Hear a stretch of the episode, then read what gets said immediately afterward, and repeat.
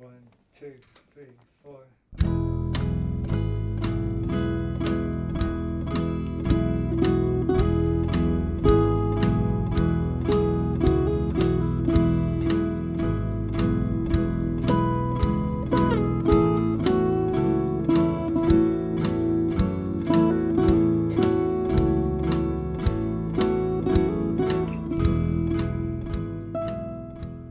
You are listening to Skylight, the Skylight Books podcast. Skylight Books is a general interest bookstore in the Los Feliz neighborhood in Los Angeles. You can shop with us from 10 a.m. to 10 p.m. or visit us online 24 7 at skylightbooks.com. Follow along at Skylight Books Instagram and Twitter. You can subscribe to the podcast on Podbean, iTunes, and Spotify. Thank you for listening, and now on to the episode.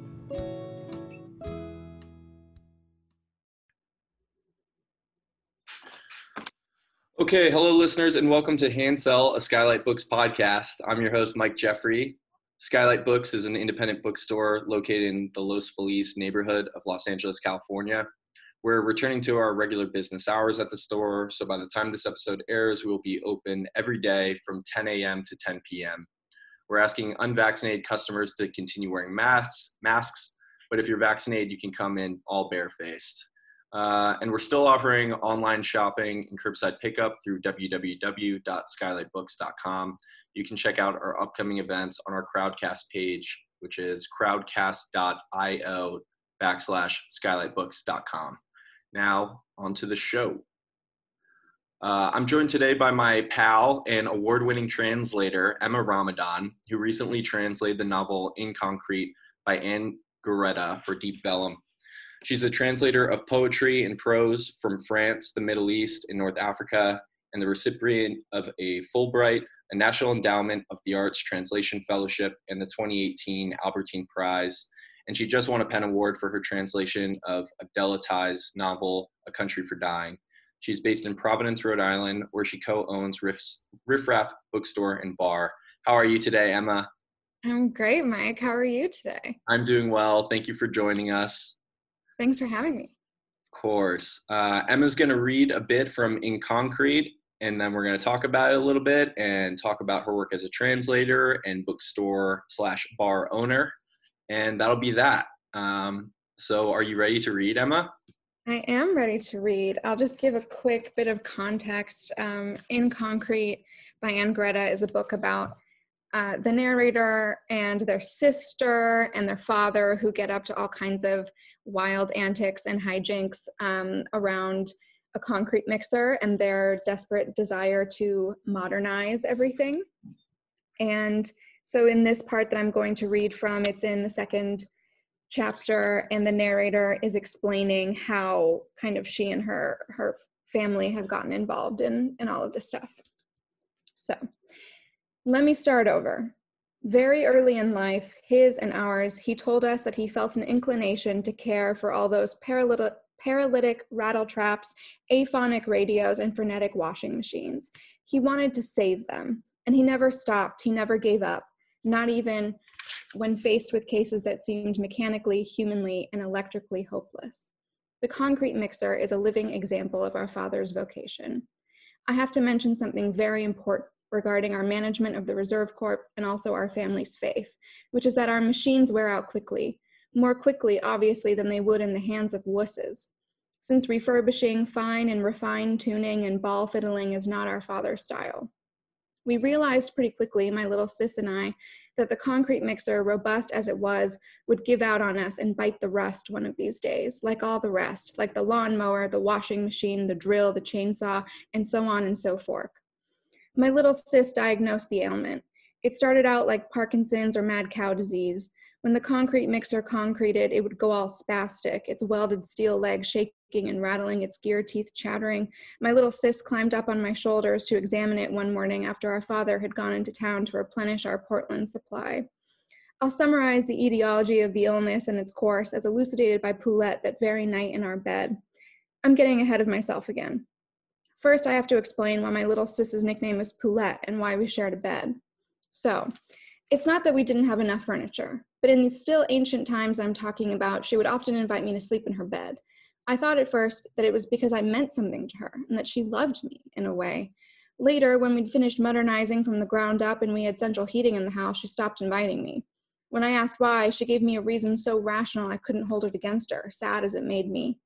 Poulette was sensitive to the cold because she had very long legs, which are an asset in certain situations. For example, they give her a fearsome reach on the field or when kicking balls, but from a thermal point of view, they're not very efficient. By the time blood arrives to her distant extremities, it's already cooled off. If she'd been squat like me, she would never have been cold. So it was mutually beneficial, a rational division of labor according to our innate advantages. I benefited from her long limbs, she benefited from my caloric efficiency. Now that part of the story has been nailed down, at least half nailed, I'll hammer home the rest later. But even half nailed, things generally hold together pretty well. That's what our father says anyway. There's wiggle room, he says, there's redundancy. We leave that for the finishing touches. Often he's not wrong. Things vibrate, wobble, lean, withstand gravity by the skin of their teeth, but we still have some doors, some shelves, and some pipes that haven't collapsed. I'll bet it's the same for you. Back to the pathology, lickety split. My father, who was always in a rush to finish and so hated the finishing touches, the fine tunings, the pussyfooting, the wussy buffing, and the finitude of all things, our father would often neglect to rinse the mixer thoroughly after it was done serving up its concrete meaning incidental residues would get stuck in the cog's teeth. Next time around, the poor thing would rattle as it chewed, ground, and rechewed between pinion and crowned wheel the gravels of yesteryear and the remnants of slabs past. From all that crushing rumination of the past, it'd start to rattle and wheeze. That's what wore out the heart of our concrete mixer. Until the fatal day the engine shuffled off its mortar, co- mortar coil.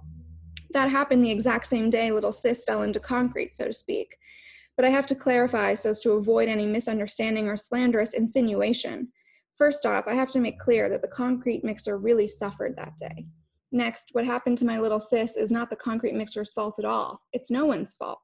Or if anything is to blame, the only thing we can blame is time. Yeah, it's time's fault. It was that very day and on that very occasion that I understood something crucial, something of which I had no inkling previously.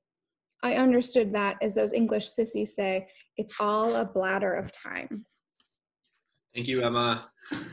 Can you talk about uh, the last little uh, little uh, clause there? It's a bladder of time. Uh, I'm kind of I just read Sphinx, and so I'm kind of um, amazed at like the difference between the narrator's tone and this compared to Sphinx, where it's so intellectual and highbrow, and this is it seems like a lot more playful. Yeah, so I guess I didn't mention before I started reading that the narrator of this book is a 12 year old.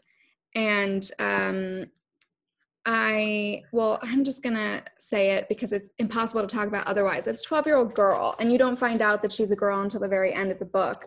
But, um, and in that way, it's sort of similar to Sphinx in that there's sort of a gen, there's no gender markers for the narrator throughout this book. But um, it's it's all very homophonic in uh, in French, as in it's sort of written the way the words sound, as opposed to the way you would properly write words or slang or text message speak. It's very very um, auditory language, and so there's in in English it was really hard to imitate that, and so there is a lot of in my translation where I kind of lost some of that aspect of the language because in English sometimes it can tend to look like slang or look like text speak, things like that, which is what I didn't want. I have at every place I could put it in, I have plays on words, I have little jokes, I have little innuendos, I have all these other aspects of the narrator's personality that I was able to put in in certain places to kind of balance out the personality in English and and keep it sort of consistent with the personality of the narrator in the French. And so as I was reading, I wanted to read this part because there are a lot of those little places. There's um so on and so forth. There's fine and refined tuning. There's um modernizing instead of modernizing. There's um uh, yesteryear, mortar coil, all of that stuff. And then all a bladder of time was something that was, it caused this like big issue in my translation because in the French, there's a whole chapter where it, there's a joke going on about how the father likes to really push the family on road trips and see how far they can make it without stopping for gas and also without stopping to go to the bathroom. Um, and so there's this like you know either we were going to give out and piss our pants or the car was going to break down and it was always this competition to see what was going to happen first. And in the french the chapter is called le temps c'est l'essence which is which translates to time is of the essence. But in french essence means gasoline. And so there's like this really nice play on words that spans between french and english that her french readers Garréta's french readers would readily understand and I was like pulling my hair out for over a year over this part of like, what am I going to do? And I remember there was a day when I was just sitting in riffraff and the editor of the book was sitting with me and he was visiting Providence. And I suddenly was like, I got it. All a bladder of time and he was like but there's no gasoline in there. And i was like yeah but her title doesn't have the bladder mention in there and the the piss mention in there. So like i've got two things she's got two things it's all good. And i was so thrilled about it and so proud of it. And maybe other people are listening to this like why like not a big deal. I could have done better whatever. But i personally am very proud of that. Yeah i think it's pretty good. Uh it, oh, this- i got pretty good from mike jeffrey so Uh, I, you know, when we before we started this, I wanted to ask you about the word jabroni, which also comes in there. Um, it just sounds like this seemed like a fun book for taking liberties. Obviously, it's not fun when you know you're spending a year trying to come up with something that conveys that meaning. But was it sort of fun to translate at times and like play with language like this? Yeah, it was. It was really stressful, but also really fun and um, I think the, the point of this book is that it's supposed to make readers laugh. It's supposed to be fun to read. It's like linguistically very intricate. You know, it's not, it's, it's more, uh, smart humor than it is slapstick humor but there's also slapstick humor in here. I mean the whole point of this book is that the the younger sister gets entirely encased in concrete. And so the narr- her older sister is narrating their life story as they're waiting for their father to bring help to get her sister unencased in concrete. And so there is this like big slapstick element and then there is this very intricate wordplay going on. And and it's not just wordplay for the sake of wordplay. It's there's a lot of um kind of making fun of and satirizing the different ways that very masculine and homo, homo oh my gosh homophobic and all these other kinds of like really problematic uh, ways of speaking kind of infiltrate a young child's way of speaking as they're kind of learning the world and listening to the people around them. And then she is sort of distorting all of these problematic modes of language through her misspellings, through her innuendos, through her accidental plays on words, you know. Like she, as the narrator, is not aware that she is punning, that she is making these funny innuendos. Uh, but as the author, the author is sort of using the narrator's funny slip ups to kind of make a bigger point and to kind of satirize something bigger. And I was personally very thrilled that in this book i mean the the phrase they're the sisters are at like battling this other group of kids from from the, the neighborhood and they're like fully waging war and you know it's described this guy's been a huge bully in the neighborhood and the narrator described him as a jaundiced jabroni and it's just like I was like, you know what, this is perfect. It's going to make people laugh. And that's the whole point of, of her, you know, uses of language here. It's to make people laugh. And then also it fit into my long con, which was I got into the translation game specifically to put the word jabroni in the books that I translate. And I finally achieved my goal, so I can quit translating now. There you go. You're done. You're done with the jabroni. It's finished. Did you feel that you were um, like kind of up for the task of like you mentioned like the gender reveal or how the narrator in this book doesn't her gender is not revealed until late after Sphinx where that was such seemed like such a difficult task of that's a genderless love story so the narrator and their beloved A neither of them are assigned pronouns the entire book. And that seemed like it would be oh I, I have a line actually here from the introduction. I want to know if you agree with it uh, if Garréta's composition of Sphinx was a high wire act, then Emma Ramadan's task as translator is akin to one tightrope walker mimicking the high wire act of a second walker on a steeply diverging tightrope while also doing a handstand. Um, Um, I I think I know. I think it's my friend Chris Clark who wrote that um, in a review, which was a really flattering way of describing what was a very torturous process. I think I I like that line because often people would say things to me like, "Oh, well, you know, avoiding gender and gendered language in English is so much easier than in French." It's like, well, maybe if I were writing a book from scratch in English, that would be the case, but I am bound to write to translate what is already on the page. And of course, because French works differently than English, it's like exactly the methods Anne Garréta used and the sentence structures that she used and you know all of these things that she used were the places where I, I English calls for gender markers. And so I think the idea of this like the person on the tightrope walk also doing a handstand, it's because I not only have to avoid English or gendered language in English, but I still have to be mimicking what Anne is doing. And I can't use what English necessarily has to offer in terms of avoiding or gender neutral language because I have to go off of what she already wrote. Um, in, in concrete, it only came up in one place. Uh, because it's first person and there's not a lot of the other characters do have gender markers. right. So it didn't come up as much. There was just one place where um, the narrator is talking about her various nicknames that she's given, and one of them in English becomes Fanghole. And then I had something like "Beware of teeth down there" or something, I th- or that might be what we left in in the English. Um, but originally, it had sounded more explicitly like she's. Oh, I, I had translated it as "Beware, she's got teeth down there." uh, like fangs in her hole kind of thing. Um, and Anne Garréta was like, "Can we change this to beware of teeth down there?" To not give her the word "she" in in this in in the beginning of the book. Like, I want to wait until the until the end. Um, so that was kind of the only place it really came up. But yeah, I mean, it's it's funny to think about having to be mindful of that on top of everything else going on. I thought when I translated Sphinx, I was like, this is the hardest thing I'll ever translate. And then I translated this and I'm like, oh my God, I want to translate Sphinx again. You think that you thought this was harder because of the wordplay? Oh, way harder. Really? Yeah, way harder.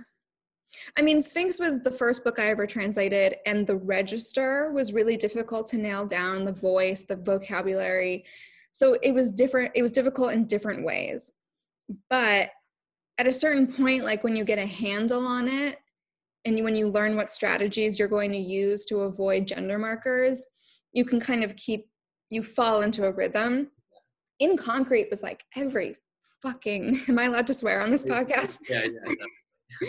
every single paragraph had some kind of play on words or some kind of linguistic slip going on that I needed to pay attention to. That and like jokes that spanned multiple chapters or plays on words that spanned multiple languages and again it's like i have to i have to figure out how to do it in english and i'm not going to be able to use certain things that she used. And then i have to figure out okay so anytime there's a there's a way to insert a play on words i'm going to do it but it has to also fit the narrator's style and way of speaking. And then i also have to make sure i'm like paying attention to the bigger project. I don't know. It was a lot. It was it felt so much more difficult to get through because it was like there was an obstacle in in every paragraph and sometimes in every line Right, right. And you, are you the only person who's translated Anne Garréta into English? uh i am don't think I'm the only person who has translated her into English. I know at least like in, in Words Without Borders had an issue on the Oulipo and someone else translated a piece of hers. And then I, I know that there are other people who have translated shorter things of hers and maybe they haven't been published. Um, so I know there are like other people interested in her, but I'm I think I'm the only trans I know I'm the only translator who has translated a full length work of Yeah. Anne's into Yeah. English. Because you have an appetite for this specific form of difficulty. I have an appetite for constructing self-made prisons um, and then complaining about them. So, no. um, Um, yeah, no, I I really love what Anne does. I really love working on her books. They are so difficult, but then I feel so proud to have done them. So yeah. Do you like? Um, have you translated anyone who's like not alive, or have all the projects you've been done been uh, living writers? Yeah, I mean, I've translated Marguerite Duras, who's Oh, right. not alive. I've translated um, uh, Ahmed Bouanani, who's also no longer with us. Um, I'm looking at the rest of the books on the shelf. I think everyone else has been a living author. Yeah. And do you do you like working with the living? you know, get you get their feedback. I assume a little bit is. I'm imagine there's like different levels of involvement with the living writers in your translations. Yeah, I mean, it's so dependent on the book and the author and their preferences, and then also the kinds of relationships that can come out of it. I mean, I had a very, very involved process with Anne Garréta on all three of the books that, or in different ways on all three of the books that I've translated for her or with her of her. Um, Sphinx, we met up in Paris got like it was like this little routine we had where I was doing my masters in Paris and she was there some of the time. So she would take me out to these really lovely dinners and we would eat steak and drink red wine and she would talk to me about Sphinx more like generally. Mhm. She read a couple of chapters and then she sort of was no longer involved for the rest of it. With Not One Day, she was way more involved. And then with In Concrete, I translated and I like worked on it a ton over way more time than I was supposed to. And then I, when it was like, I felt really good about it, I sent it to her and she tore it apart. No, that's not what happened. But she like had a lot of feedback. And then we ended up doing a lot of Zooms during the pandemic where we would like, if there were certain jokes that weren't quite working, or if I had missed some like bigger reference to something, we would kind of go back and forth and figure out solutions in those places. Um, I worked pretty closely with or I didn't work very closely with Brice Matthieussent, but we did a little tour together. Same with um, Javed Javahari. I didn't have any contact at all with some of the authors I've worked with. So like I had no contact with Virginie Despentes, who's like way too famous to talk to me. Um, but she had to like approve my sample. And then I didn't really have any contact with Marcus Malte. I didn't have any real contact with Meryem Alaoui, but then like Abdellah Taïa, I didn't really work with him on the translation, but we have become friends and I have seen him a lot over the years and we'll see him when I go to Paris in a few weeks. Um, and then like Fred Forte, who's another author I've translated, um, he and I like every time I'm in Paris, we hang out, you know, so it's like different degrees of some writers I will become close to, some writers I won't become close to, but we'll like work together on things. And then some writers I'll have no contact with. And then also like Ahmed Bouanani is no longer alive, but I was doing my Fulbright on his work. And so me and his daughter were spending a lot of time together and I was learning a lot, spending a lot of time in his spaces. Um, so there's like different levels of accessibility and different levels of involvement, but there's always like some kind of connection or friendship that can come out of these books. I mean, uh, Marguerite Duras is no longer alive, but Olivia, my co-translator, and I had like a hell of a time translating together. So, you know, there's always the beautiful things that can come out of translating. Yeah, yeah. One thing that you just mentioned now that I found very interesting when we were first talking was um, the sampling process. Like, I'm very curious about like how you identify projects first that you're interested in, and then the process of like actually landing them. Like, I, I don't think people realize that there's like for some projects anyway, this like tryout that you have to do. Yeah. Yeah. So so I mean there's two different ways to come to a project or I guess multiple ways, but two that I'm most familiar with, which is I will find a book somewhere and I will translate a sample and I will pitch it. And sometimes my pitch will be accepted right away. Sometimes it'll take me years uh, to get it accepted somewhere, either because, you know, I, I mean, a lot of that is that publishers take a long time to get back to you. It takes a long time to, to find the spare unpaid labor time to translate the sample and edit it and all of these things and come up with a pitch. You're applying for grants you know, all of these things. Um, and I I, th- I feel like people are gonna think I'm insane if I say this out loud, but well, please so do. many of the, a lot of the books that I've pitched, like my, I have pitched them, I have found them, I have spent time translating samples and sending them around. It's like a an instinct thing where like there was the last time I was in France was in 2019. I was in Arles at a translator's residency and I walked into this bookstore. I walked into a couple of bookstores and I kept seeing, or no, I walked into one specific bookstore. I kept seeing this like little book. And every time I'd go into this bookstore, I'd, I'd kind of give this book a look and I would be kind of interested in it. But the French don't put descriptions on the backs of their books. They don't. They like put a quote on the back and then there's no information. And you're like, what the fuck is this book about? But I just had this like feeling and every time I walked into that store, I would like pick up the book and read a couple pages. And finally, one day I bought it and I read the whole thing on my flight back home. And it was this book called Sans Eux about men disappearing from the world. And it was like, oh my God, this book is so good. I'm so excited about this. I'm going to pitch it. It took me forever to finally do a pitch and to send it around. And it's, it was just announced that Unnamed is going to be doing it in 2022 or 2023. I don't I don't know. Um, and like that has happened to me numerous times where I'll sort of like walk into a bookstore and something will catch my eye and I'll know nothing about it and I'll buy it and I'll take it home and I'll be like, fuck yeah, this book is great. And then I'll start pitching it. Um, the opposite has also happened where I'll like pick something up and then it'll really suck. Um, but m- less frequently. Or I'll sort of like decide in my head, I think I'm really gonna like this, so I'm gonna I'm gonna pitch it and then as i'm translating to do the sample i'll be like yes i was right. This is exactly what i want to be pitching.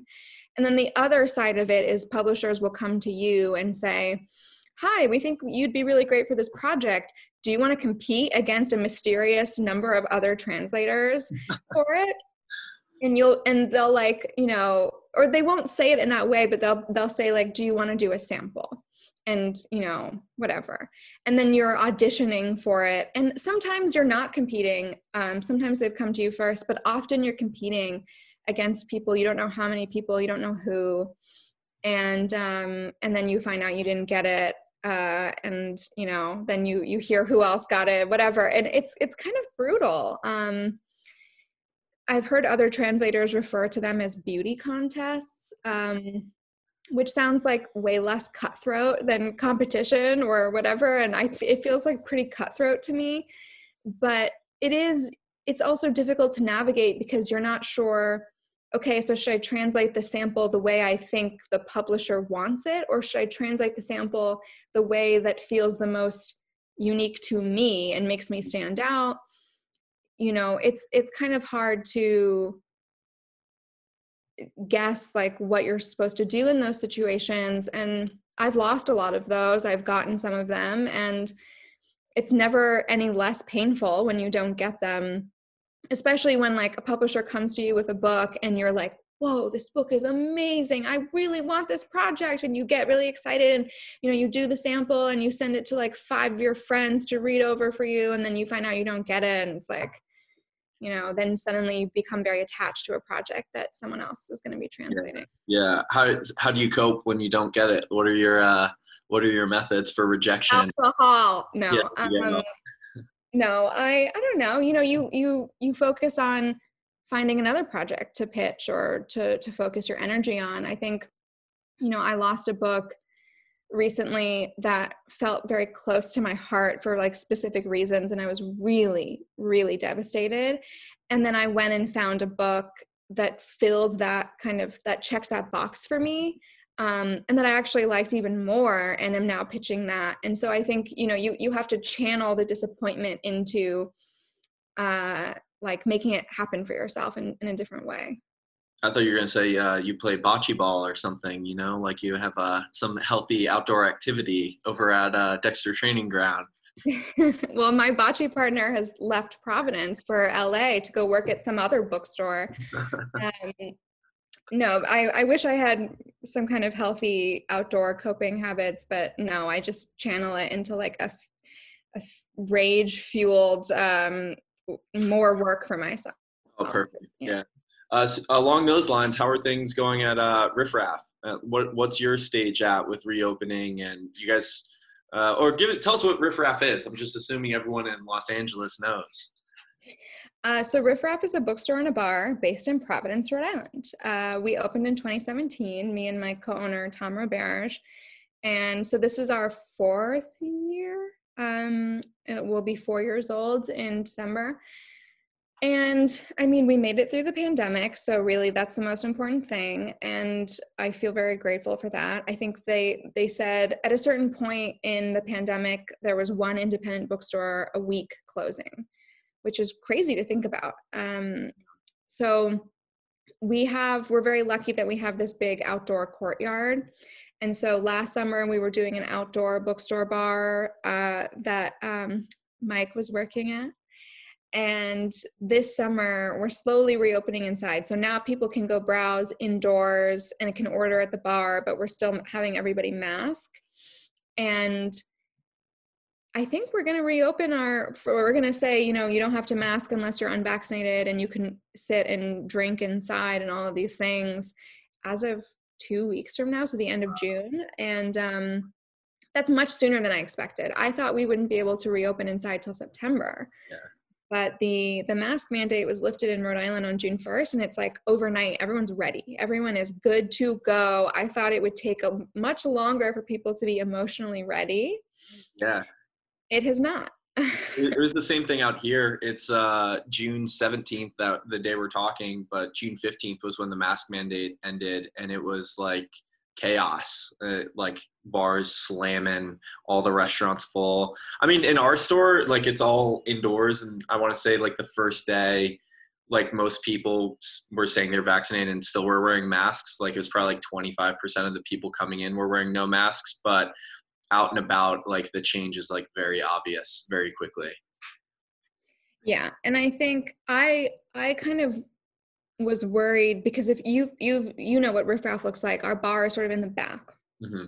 It's not near the windows, and I was worried that people would be very kind of oh I only want to be inside somewhere if there's lots of ventilation and the windows are wide open and blah blah blah, and um, no.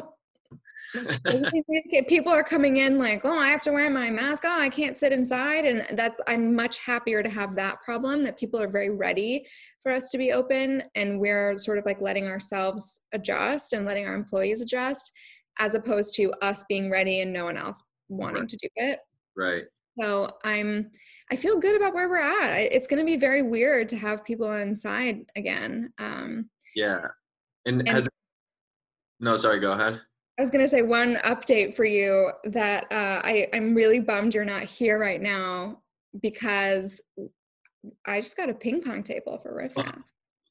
Are you kidding? Like where? So it's like outside in the courtyard. It's in the courtyard. I bring it out every day. We're open. I may or may not take some breaks to go play with various customers or the employees, and um, yeah. How's the competition level? Are you uh, are you top of the ranks? How how are you? What's your record? I mean, I never have enough time to play full games. Great excuse, uh, yeah. One of our our new employees, Jayon, and I played recently, and she was pretty good. So i am curious to play a real game with her, maybe like at the end of a shift one day. But um, I did wheel out the table yesterday outside of business hours because a friend of mine wanted to play. Absolutely destroyed him, humiliated the guy. So. Oh yeah. what was the score? You you mercy rule him? Uh, we played a couple times to 11, a couple times to 21, and I beat him by at least five points every time just saying. You got to come back and challenge me. Yeah, I ping pong's not really my game, but you know I'll bring my all. I feel like I could still. I, I think I'm undefeated against you in bocce, so maybe if you beat me down in uh, ping pong, we could take it to the courts, and you know I could teach you another lesson over there. Okay, first of all, I think out of our maybe 20 games of bocce, I think I've won once. Yeah, so yeah. you can't say undefeated. Uh, okay. Whatever you say. You're the, you're the guest. the host. Yeah, yeah, you're right. You won. Yeah. I'm a guest on this podcast. Don't dunk on me. um, uh, you also started. I wanted to bring up your other pandemic project, um, Trove. Uh, will you tell people what that's about? I think it's a very cool thing and a great resource for curious readers. So Trove is a little newsletter that I started with Christina Rodriguez, who is now the the marketing director at, at Public Space Books and formerly at Deep Vellum Bookstore. And Christina and I both kind of were feeling a lot of, you know, as booksellers, I mean, you know this too, there's this pressure to constantly be reading what's coming out, what's on the new lists, all that stuff. And I felt very lacking in my backlist books that I, you know, I just don't ever take the time to be very intentional about reading stuff from the past because there's so much pressure as a bookseller to have read the things on your tables on like the new table. And so we decided to do this newsletter where in each newsletter we each do two little blurbs for backlist books that we really like. Backlist meaning anything published 2 years ago or more. And then there's always this lost treasure, which is kind of corny, but it was because we had so many books we wanted to talk about that are out of print. And we felt we should still be able to talk about them. Just because they're out of print doesn't mean it's not worth talking about them. So it's sort of specifying this book's going to be really hard to find. If that's going to bum you out, don't read this. Um, but I still want to be able to kind of celebrate some books that have meant a lot to me, even if you can't go buy them right now. And um, we're we we're a little bit on hiatus. We missed May because, as with everything I do, I realized that I had turned the one thing I had that wasn't work related into work. And, you know, this like reading backlist books was like the one thing I had that didn't feel like it directly translated to work or a deadline or anything.